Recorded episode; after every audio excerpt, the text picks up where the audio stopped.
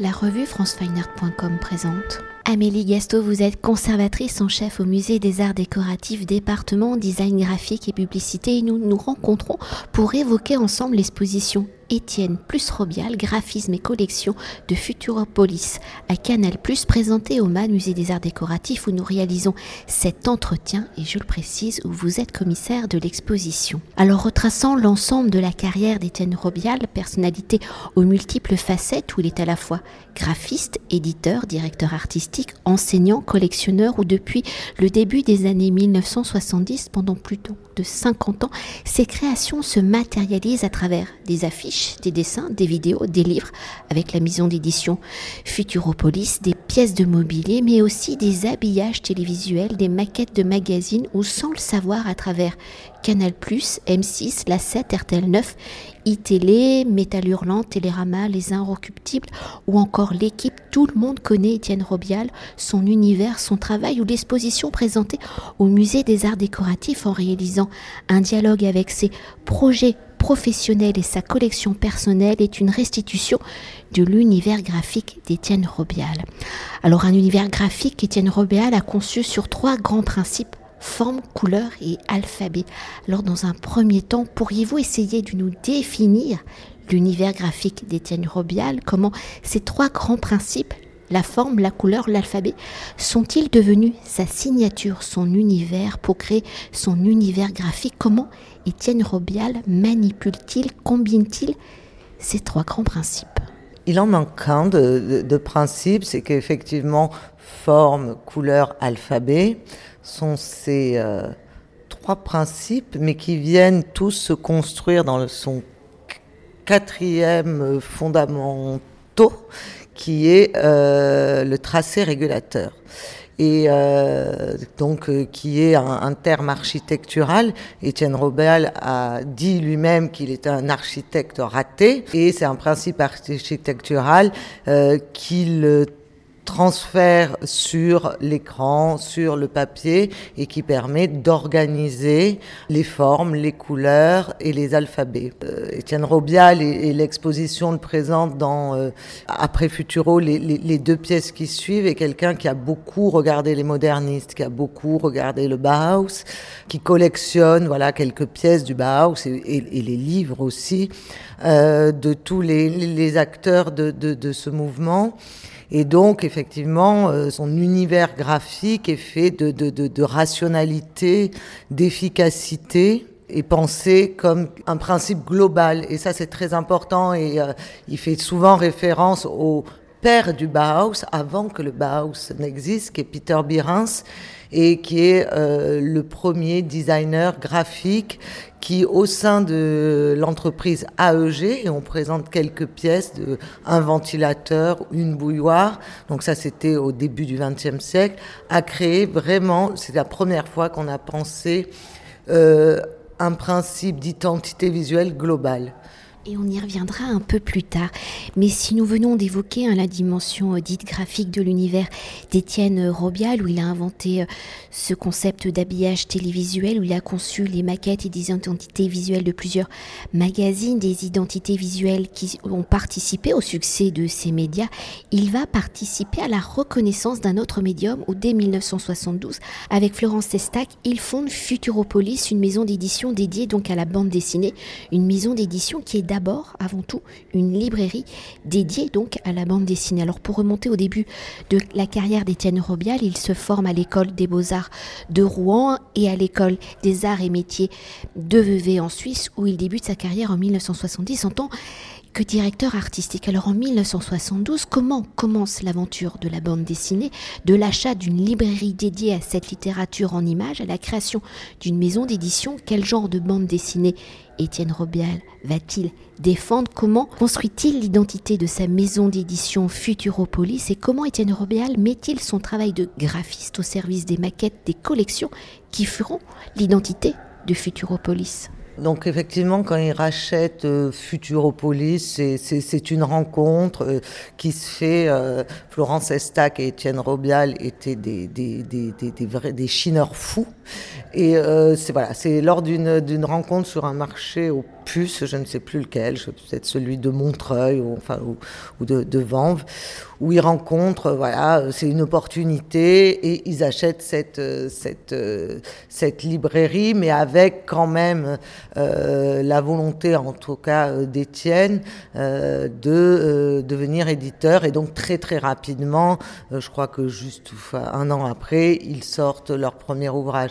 Étienne n'était pas un grand connaisseur hein, de bandes dessinées, mais par contre, il avait euh, envie de défendre. Alors tous ces auteurs, en fait, il les a connus, qui feront, qui seront les auteurs de Futuropolis, hein, Tardy, Bilal, Gorin.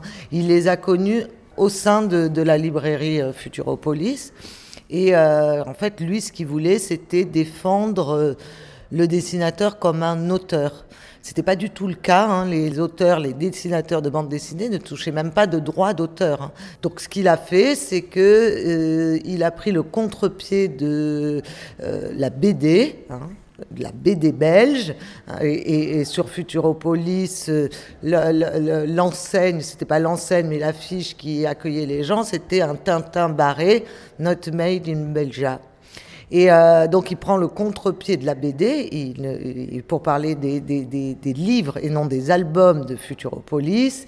Euh, on parlera de bande dessinée et pas de BD. Et donc il prend ce contre-pied-là. Il veut une bande dessinée qui ne soit pas à destination enfantine, on va en dire, mais donc euh, une bande dessinée pour adultes, ce qui ne veut pas dire euh, quand on pense à des, bandes dessinées érotiques ou quoi que ce soit, mais des bandes dessinées euh, pour adultes et où dès le, dès le début, par exemple sur la, collection 30-40, qui, qui, fait référence au format, il impose en gros sur la couverture le nom du dessinateur, ce qui ne se faisait pas du tout, du tout, du tout. Le, dessinateur n'était pas mis en valeur. Et puis, euh, euh, comme euh, Étienne est un collectionneur fou, il fait pareil au sein de Futuropolis et il va créer des collections. Mais ce qui va unifier toutes ces collections, c'est que ça sera... il n'utilisera jamais de couleurs, mais que du noir et blanc, et 17 noirs différents qu'il choisira selon vraiment le trait euh, du dessinateur. Donc une attention particulière au livre et à non à l'album de bande dessinée, ce qui ne se faisait pas. Euh, c'était vraiment un objet euh, très populaire qu'on achetait, qu'on mettait dans ses toilettes. Lui, il en fait un, un beau livre jusqu'à créer avec, enfin coédicté avec Gallimard euh, toute la série euh, de la Revue Blanche euh, illustrée par les auteurs de bandes dessinées. Et pour poursuivre, hein, au début des années 1980, donc je suis le fil chronologique de la vie, hein, Étienne Robial se lance dans une nouvelle aventure où en 1982 il fonde le studio on-off où il va donc concevoir ces fameux habillages de chaînes de télévision. Nous avons déjà légèrement évoqué M6 et Canal+.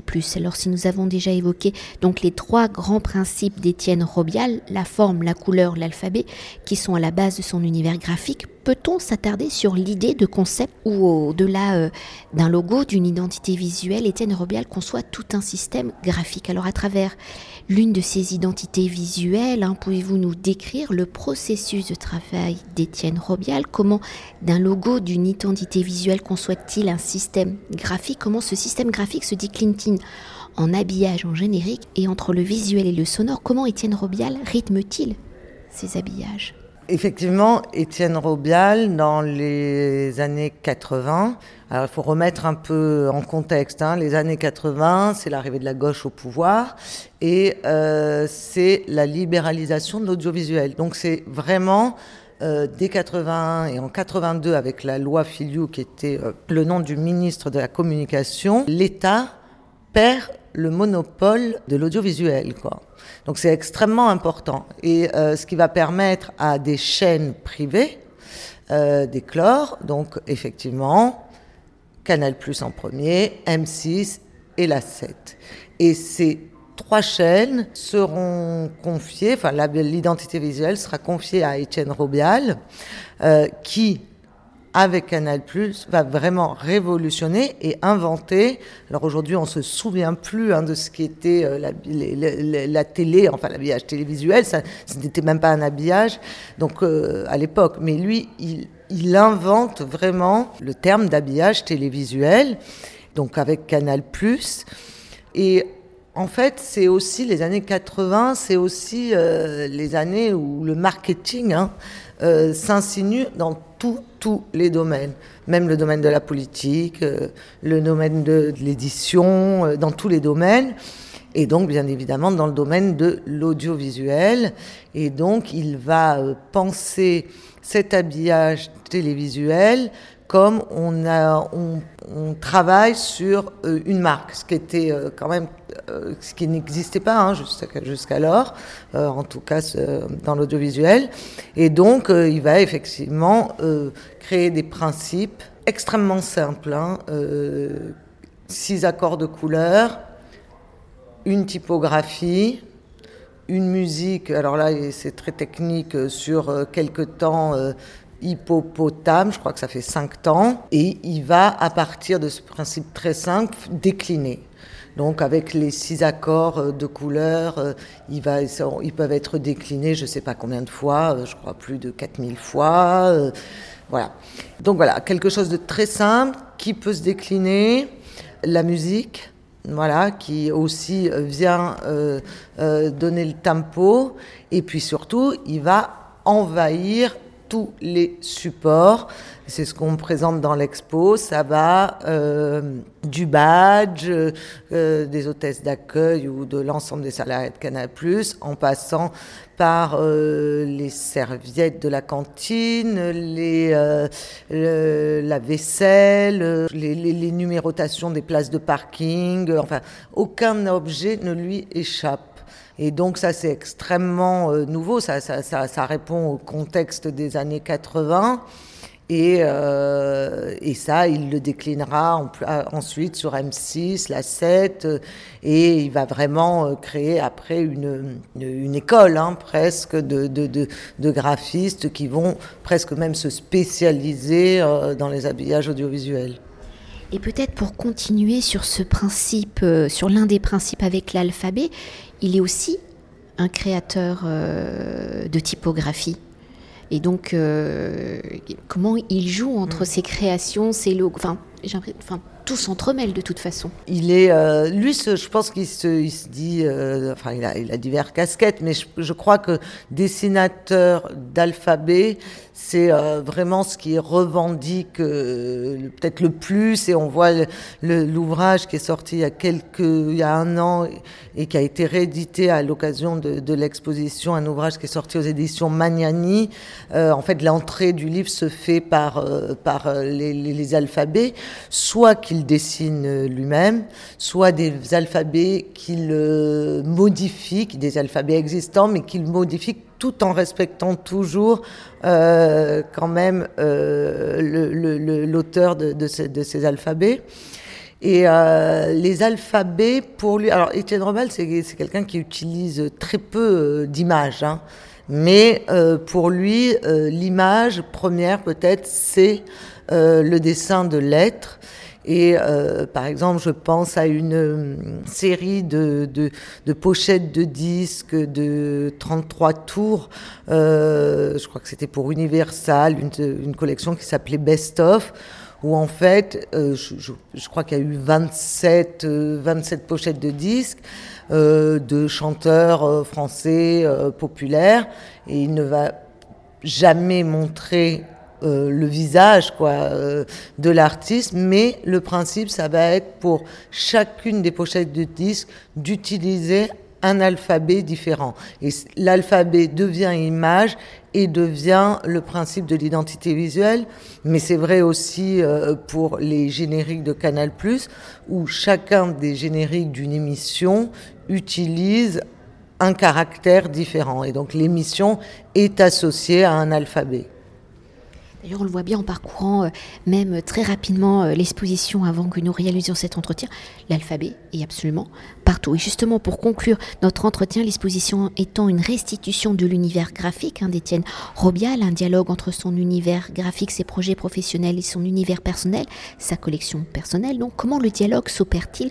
Comment la porosité entre les deux univers se matérialise-t-il? Et comment l'un a-t-il influencer l'autre Le principe de l'exposition, ou en tout cas un des principes, au-delà de présenter euh, euh, le travail d'Étienne, c'était euh, de présenter son univers, son univers personnel.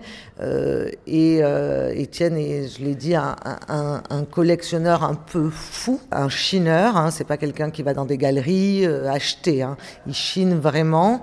En réalité, quand l'idée de l'exposition, c'était aussi de restituer euh, les, la première fois que j'ai rencontré Étienne Robial dans son, euh, chez lui à Honov, dans son studio.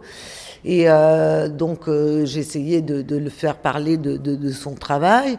Et finalement, très très vite, il commence à parler de son travail et en fait, il s'arrête et il va tout d'un coup faire des ponts euh, avec euh, sa collection d'ouvrages ou sa collection d'objets et il va chercher un écumoire, il va sortir euh, un, un, spécimen typographique, un livre, un spécimen typographique très rare.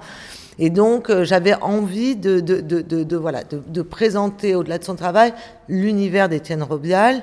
Et il se trouve que donc, je lui ai demandé de me parler plus de ses collections. Alors, c'est des collections d'objets euh, usuels. Hein. Ça peut être euh, euh, des roulements à billes, des interrupteurs. tous les tous les outils que les graphistes pouvaient utiliser avant des tire-lignes des règles des compas enfin bon des critériums tout ça il le collectionne en masse c'est-à-dire que même s'il a un critérium de tel mal, dès qu'il envoie, il en, il en achète. Donc là, on voit une toute petite partie. Et je me suis rendu compte que finalement, sa collection, alors je ne sais pas si, euh, si c'est conscient pour lui, mais toutes ces collections, en fait, étaient euh, constituées sur ces quatre fondamentaux. Tracé régulateur, couleur, forme et alphabet. Et donc voilà, donc ça m'a semblé évident. Alors je ne sais pas si euh, l'un influence l'autre, mais en tout cas, ça fait partie du caractère euh, totalement euh, obsessionnel et pathologique, je le dis parce que il utilise d'Étienne Robial. Voilà, et donc effectivement, euh, par exemple, bon moi ce que ce que j'adore, euh, c'est dans la salle tracé régulateur, donc donc ce principe de composition qui permet euh, de maintenir presque très scientifique de de, de, de, de composer euh, chez Étienne Robial la page ou une maquette de, de, de magazine. Euh, cette obsession du tracé régulateur euh, dans les objets, elle se manifeste par euh, sa collection d'écumoires. Alors, il collectionne les écumoires parce que ce qui l'intéresse dans les écumoires, c'est comment sont positionnés les trous. Et donc après, il, il va pour chacun de ces écumoires, il va faire le tracé régulateur et donc le, le, la poser sur, sur papier et faire le tracé régulateur de la, du positionnement des trous des écumoires. Voilà. Donc ça, c'est Étienne Robial. Merci beaucoup. de rien, c'est un plaisir. Cet entretien a été réalisé par franceweiner.com.